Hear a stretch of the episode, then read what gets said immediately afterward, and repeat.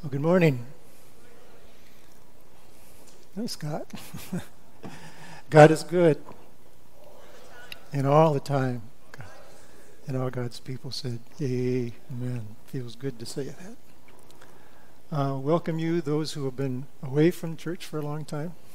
We had a, our first service here last week with our ministry leaders, and that went well. So, uh, and take heart too that uh, attendance does not um, have any reflection on the rapture.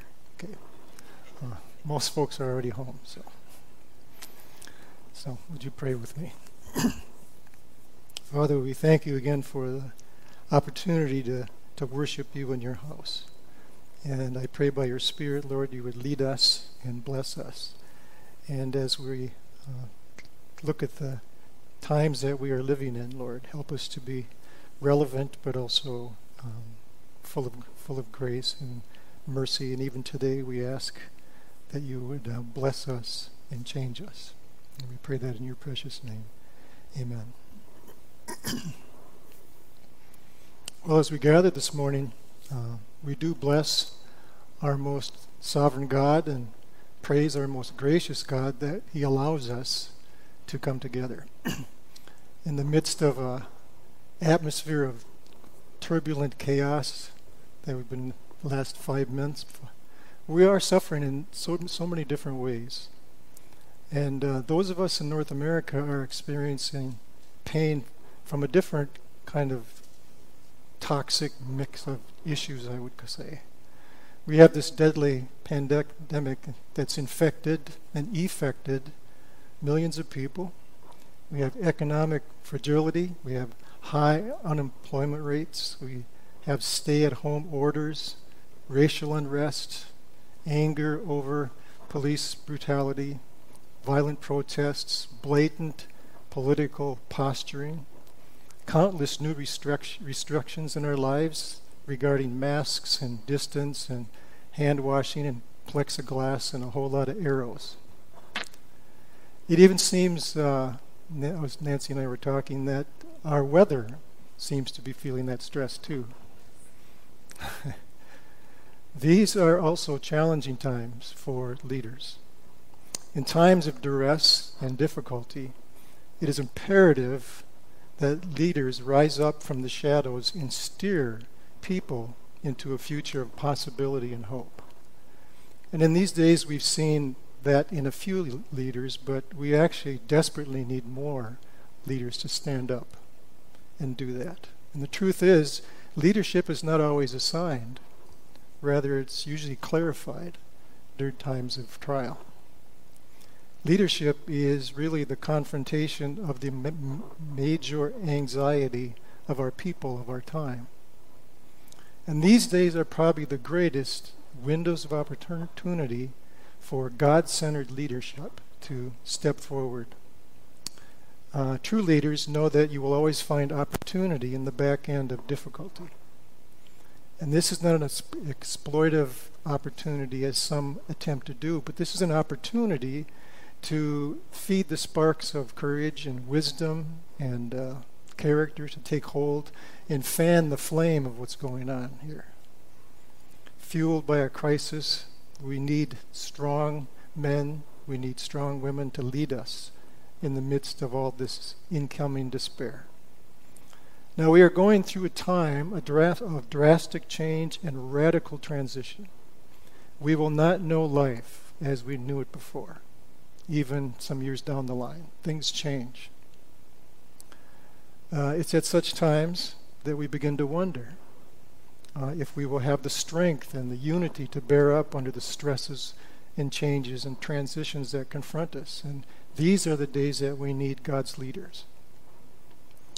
Um, it's into this kind of scenario that we find ourselves in this, mo- this morning in the book of Joshua, where we read of God's people. We're going through the transition from one direction to another direction, from shifting from one purpose, escaping slavery and wandering, to another purpose, entering the promised land and claiming it for their own.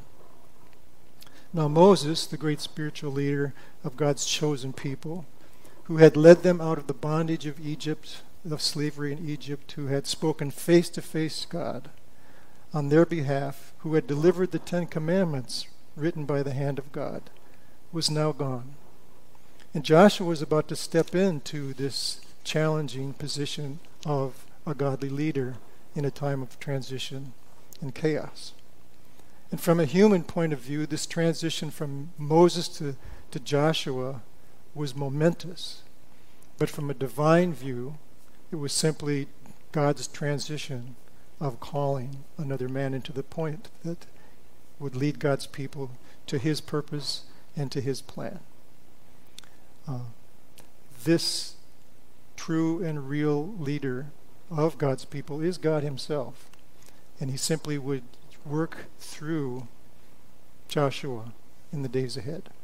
And as we open the book, we find Israel, uh, the people of God, preparing to cross the River Jordan. This is about 1400 years before the birth of Jesus. They're coming into the land of Canaan where God had promised them. Now, Moses had led them out of Egypt and through a, a 40 year journey through the desert. And in reality, they could have gotten to the River Jordan in 12 days.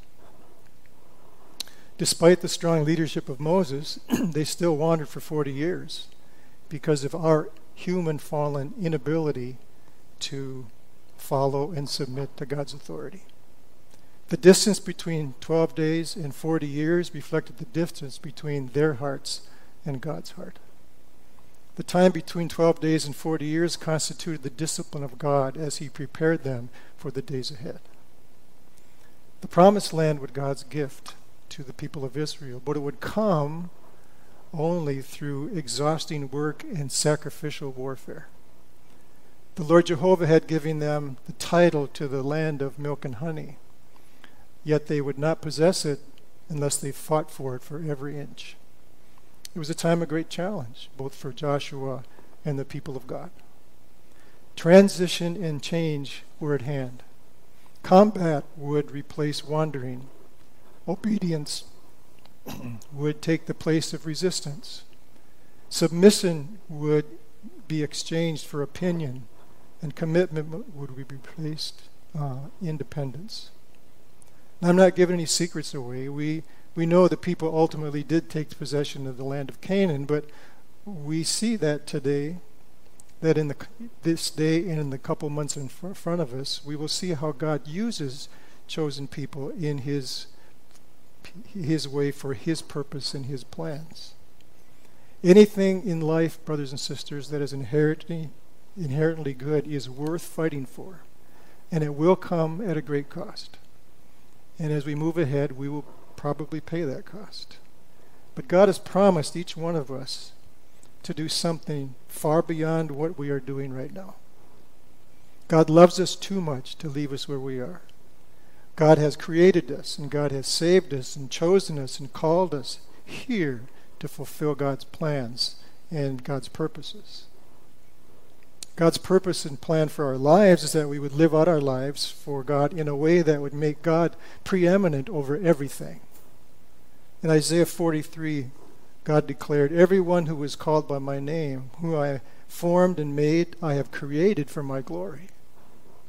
And 1 Corinthians 10:31 says, "Whatever you eat or drink or whatever you do, do it all for what? The glory of God." In other words, God is most glorified in us when we are most satisfied with Him. That is our purpose and our plan as individuals and as a corporate body.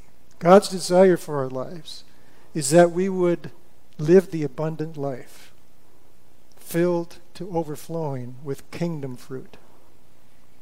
And the fruit of God that desires for our lives has nothing to do with success or money or position or possessions or family or comfort or happiness.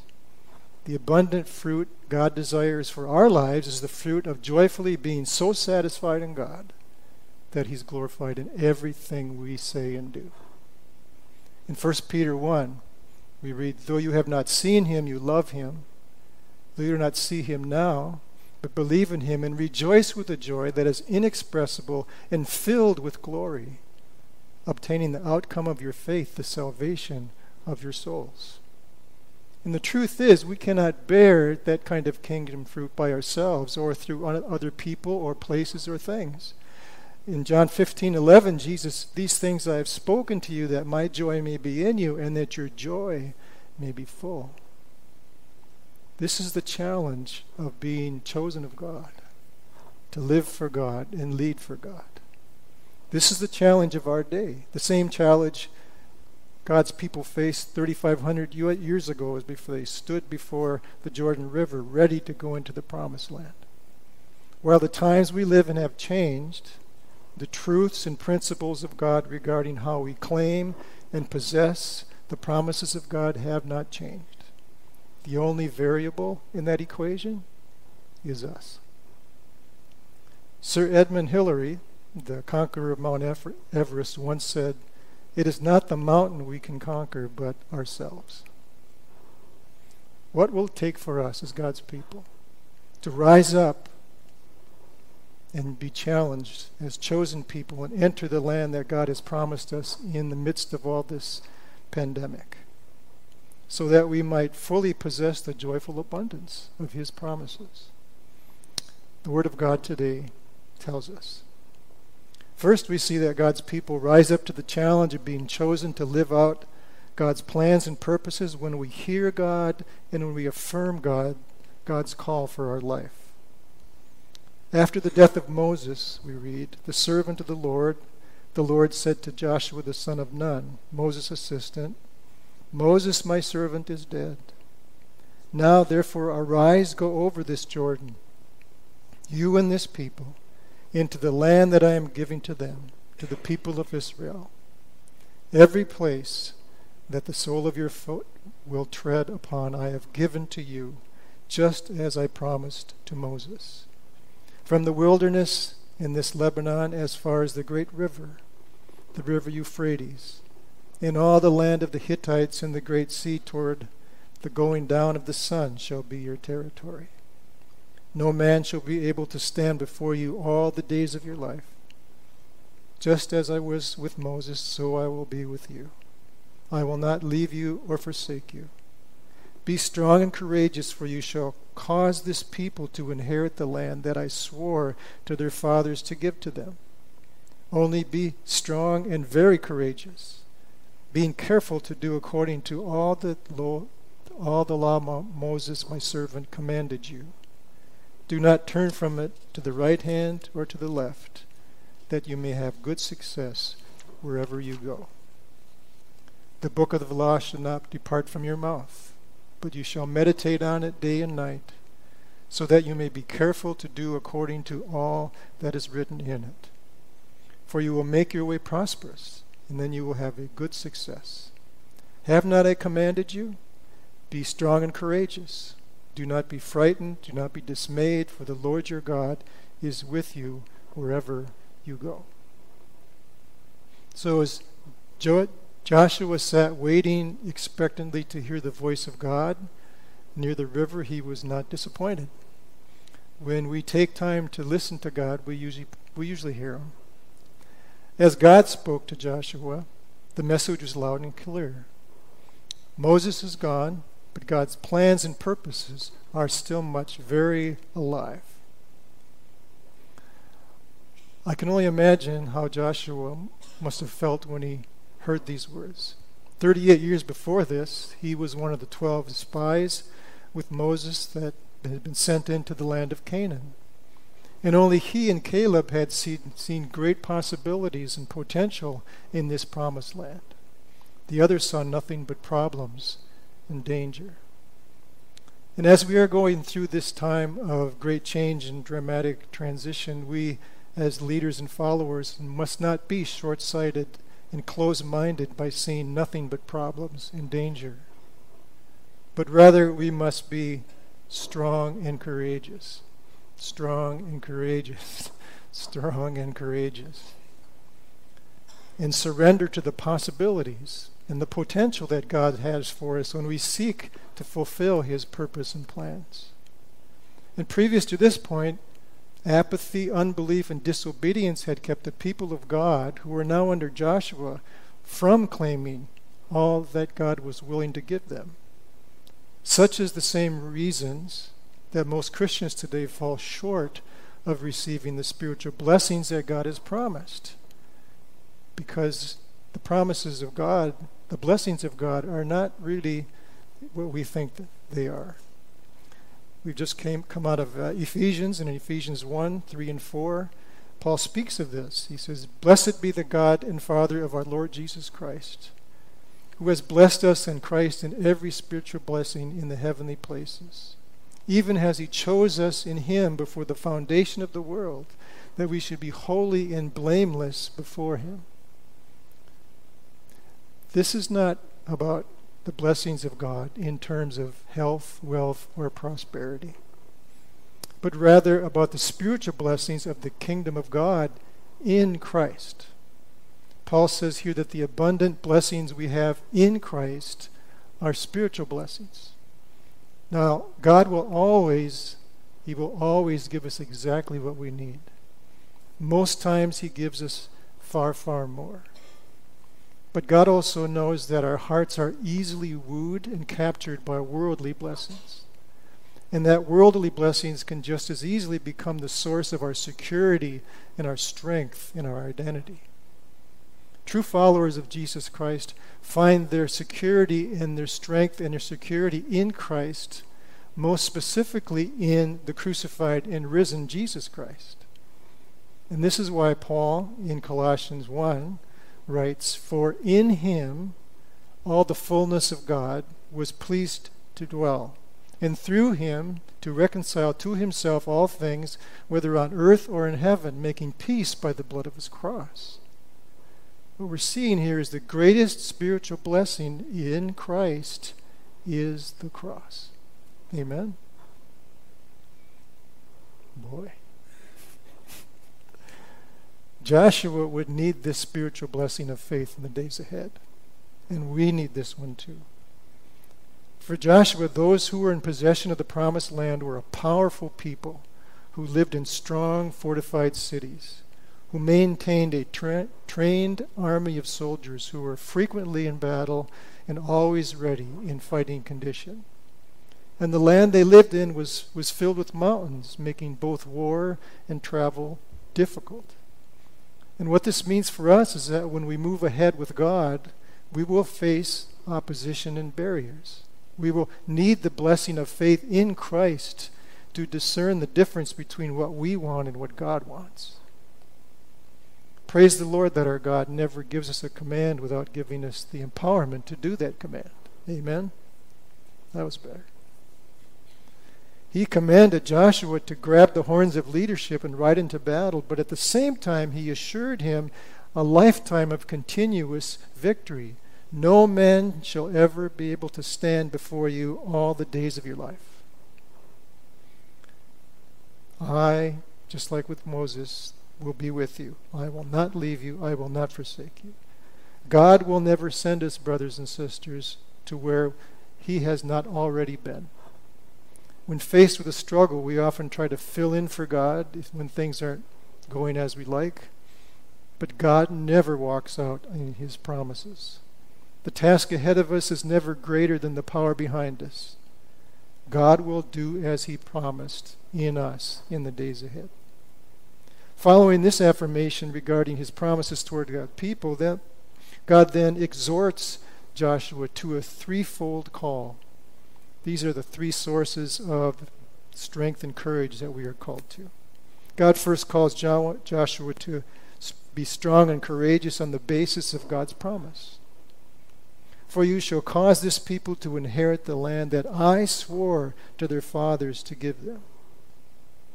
Joshua could be bold in his decisions and his actions because the power of God's promise would give him victory. So too we can take risks, brothers. We can endure change, sisters, because God has promised us victory. But we must always remember God's promises are not unconditional. The fulfillment of God's prom- promise to win and possess the land before these people were, was based on Israel's obedience to God. Be assured that God will not bless disobedience. There's no question that Israel had the right to the promised land. The title was him, his or theirs between because of uh, divine contact.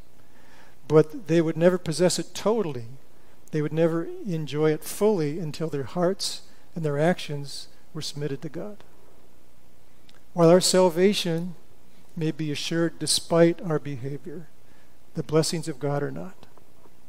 Disobedience, selfishness, deceit, pride do not come from above, nor do they come from others. Such things are rooted in the self. God's promises will only come to bud and bloom when we allow our sinful nature to become fertilizer for our growth.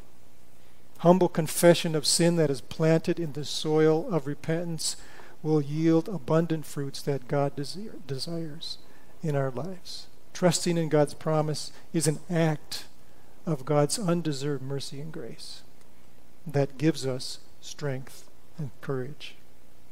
God also calls Joshua to be strong and courageous on the basis of the power of God's word.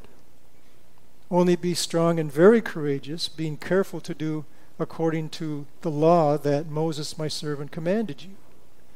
Do not turn from it to the right or to the left, that you may have good success wherever you go.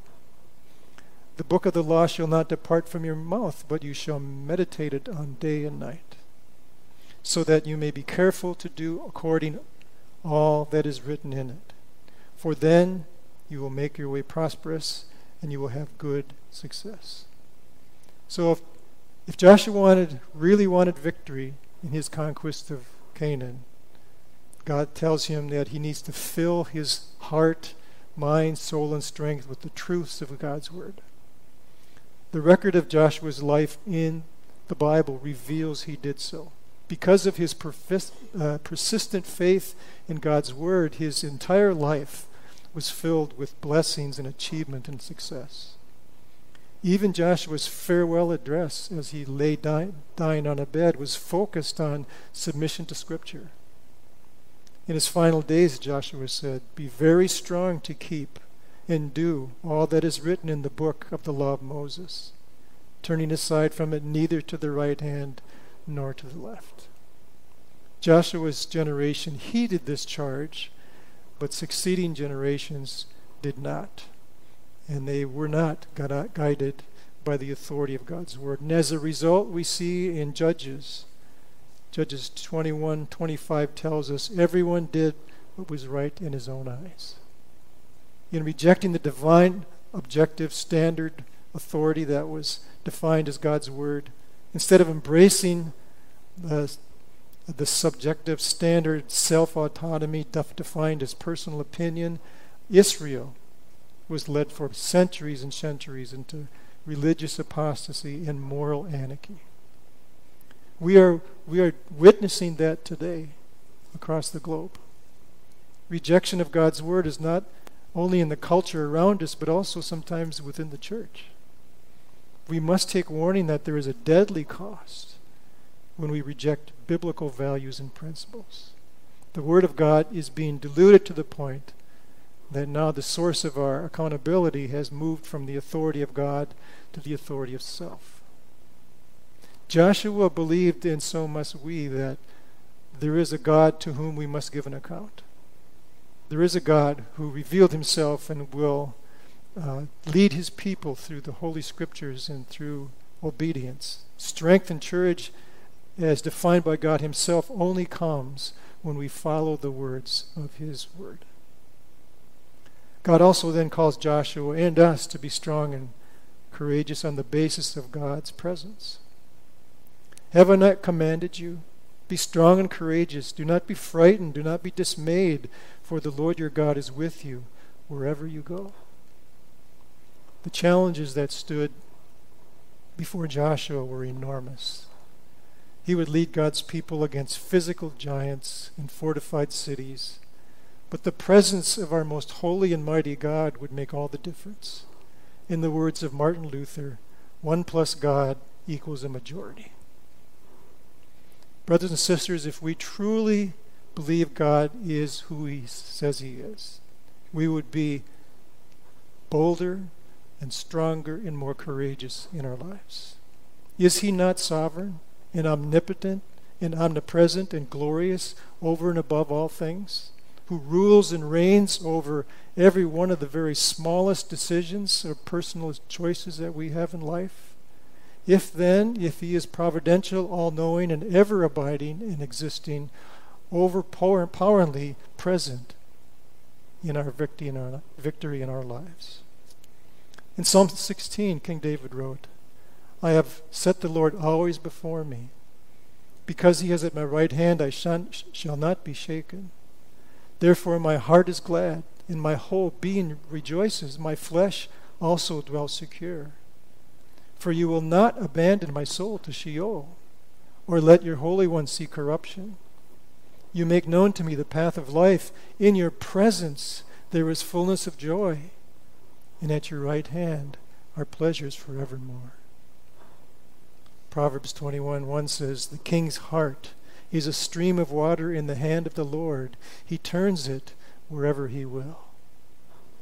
The presence of God makes us ever more strong and ever more courageous. In the first nine verses, of our text, we've seen that when God's people hear and affirm God's call, we then understand know what it, and know what it takes to rise up to the challenge of being strong and courageous. But hearing and affirming and understanding is not enough. We are called to obey these things that we just learned. God will empower us to rise up to the challenge of being chosen to live out God's plans and purposes when we are obedient to what he says. And Joshua commanded the officers of the people, pass through the midst of the camp and command the people, prepare your provisions, for within three days you are to pass over this Jordan, to go in and take possession of the land that the Lord your God is giving you to possess. And to the Reubenites and Gadites and the half tribe of the Manasseh, Joshua said, Remember the word that Moses, the servant of the Lord, commanded you, saying, The Lord your God is providing you a place of rest and will give you this land. Your wives, your little ones, and your livestock shall remain in the land that Moses gave you beyond the Jordan. But all the men of valor among you shall pass over armed before your brothers and shall help them, until the Lord gives rest to your brothers as he has to you and they also take possession of the land of the your Lord your God is giving them. Then you shall return to the land of your possession and shall possess it, the land that Moses, the servant of the Lord, gave you beyond the Jordan toward the sunrise. The Lord has now spoken, and now Joshua speaks to the people. And he did so without delay, with confidence in having heard God what we're seeing here is what's called the spiritual chain of command that God has directed for his people. This is the spiritual leadership under God's authority, the same pattern which prevailed in the New Testament church. The pattern many ch- churches follow today is shifted away from this pattern and is really really based on human freedom and individual rights. The point here is not whether a congregational system of governance is right or wrong. What's right or wrong depends on our attitude towards authority. I'll say that again. What is right or wrong depends on our attitude towards authority, which is a problem that we've all had since the fall in the garden. That issue is understanding the roles and the weight of responsibility both for God's leaders and for God's people. The responsibility of being a leader in this fallen world we live in is more than difficult. This is even more true in the body of Christ because we are providing leadership and followership in the midst of a spiritual war for the souls of mankind. We see that in the reality of the attrition rate of pastors today. Three decades ago, I graduated seminary with 75 other students. Only 12 of them went into the pastoral ministry.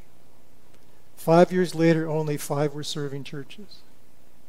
Five years later, I was the only one left.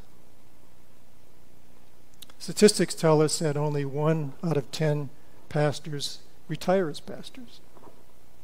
Well, it looks like I will have the spiritual blessing of being one of those to retire as a pastor, but the truth is, I very easily could have been one of the other nine. Spiritual leadership is not an easy vocation. It's dangerous, and um, it's also glorious. In the 11th century, King Henry III of Bavaria grew tired of court life and the pressures of being a monarch. He made application to Prior Richard at the local monastery, asking to be accepted as a monk and spend the rest of his life in the monastery. Your Majesty, said Prior Richard, do you understand that the pledge here is one of obedience? That will be hard for you because you have been in leadership as a king. I understand, said Henry. The rest of my life I will be obedient to you as Christ leads you to lead me. Then I will tell you what to do, said Prior Richard. Go back to your throne and serve faithfully in the place where God has put you. When King Henry died, his epitaph on the headstone read, The king learned to rule by being obedient. Brothers and sisters, we are not only called by God to salvation through Jesus Christ, we're also called by God to be who we are and where we are and what we do. Malcolm Muggeridge once wrote, The heart of our calling is not to something but to someone. We are not called by God to live for ourselves. We are called to live for Christ. James Emery White has said, independent of any individual calling towards a specific area of life, the primary call is faithfulness to God. But the reality of God's calling for us is that God's call will mean difficulty and struggle and transition and change in our lives. And when those things do come into our lives, we need to be faithful and obedient to God. Brothers and sisters, we are not called to have a spiritual life. We are called to live out a spiritual life. And when we tire of our roles and responsibilities, tired and, and weathered in our place and what, what, what we're doing, both in life and in the church, it helps to remember that God has sovereignly planted each and every one of us in this place at this very moment. And He desi- desires that we be the, the best mothers and fathers and sons and daughters and sisters and brothers and husbands and wives and families and friends and accountants and fishermen and mill workers and tree fallers and business owners and doctors and nurses and carpenters and musicians and cooks and administrators and counselors and teachers and worship hosts and pastors and elders and deacons and deaconesses and fully committed active members of the body of Christ for the glory of God. That's our calling. In whatever and wherever we have been called in life, we are called to be leaders, leaders of people, pointing people to Jesus. I'm say it again. In whatever and wherever we have been called in this life, we are called to be leaders, leaders of people, pointing people to Jesus. This is our mission. Mission statement. We passionately proclaim the glory of God in Christ for the joy of all people.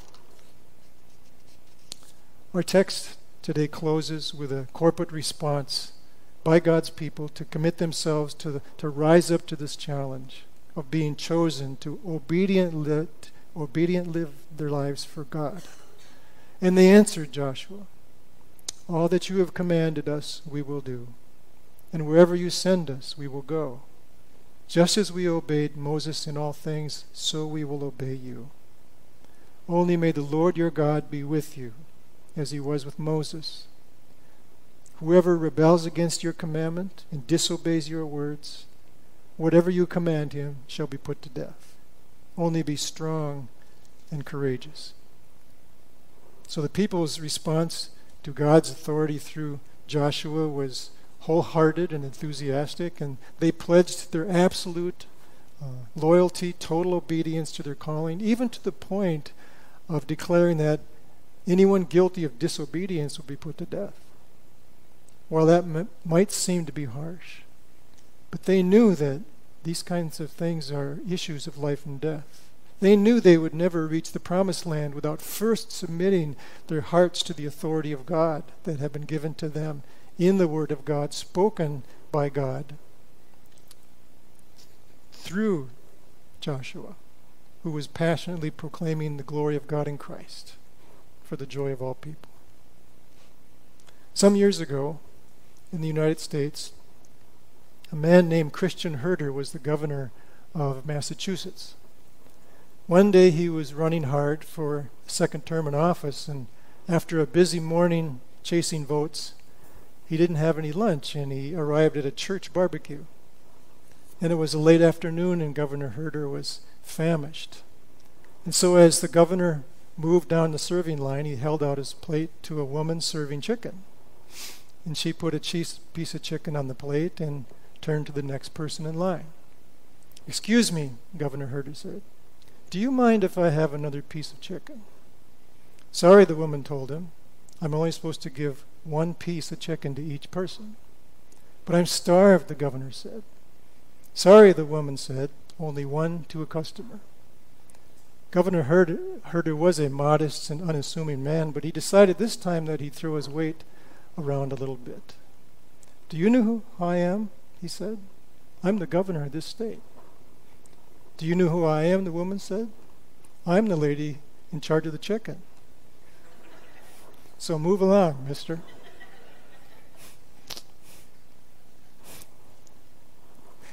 One of the greatest challenges we have in being chosen of God is that our call to live under submission of authority. The rebellion that began in the, in the Garden of Eden still exists. In these days of change and transition, we will be challenged with those things.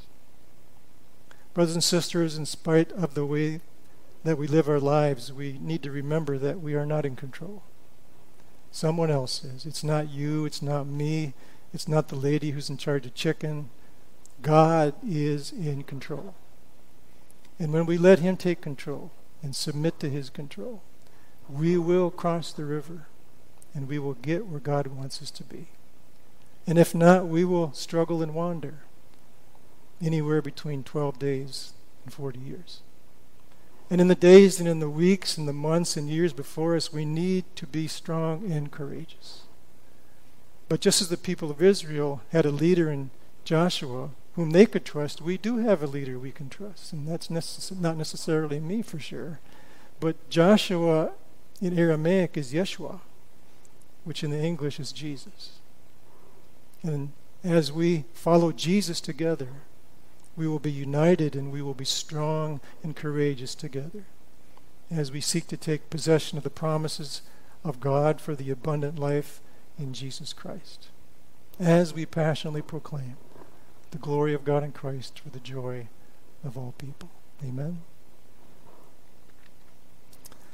Heavenly Father, we thank you for your word and we thank you for uh, men like Joshua.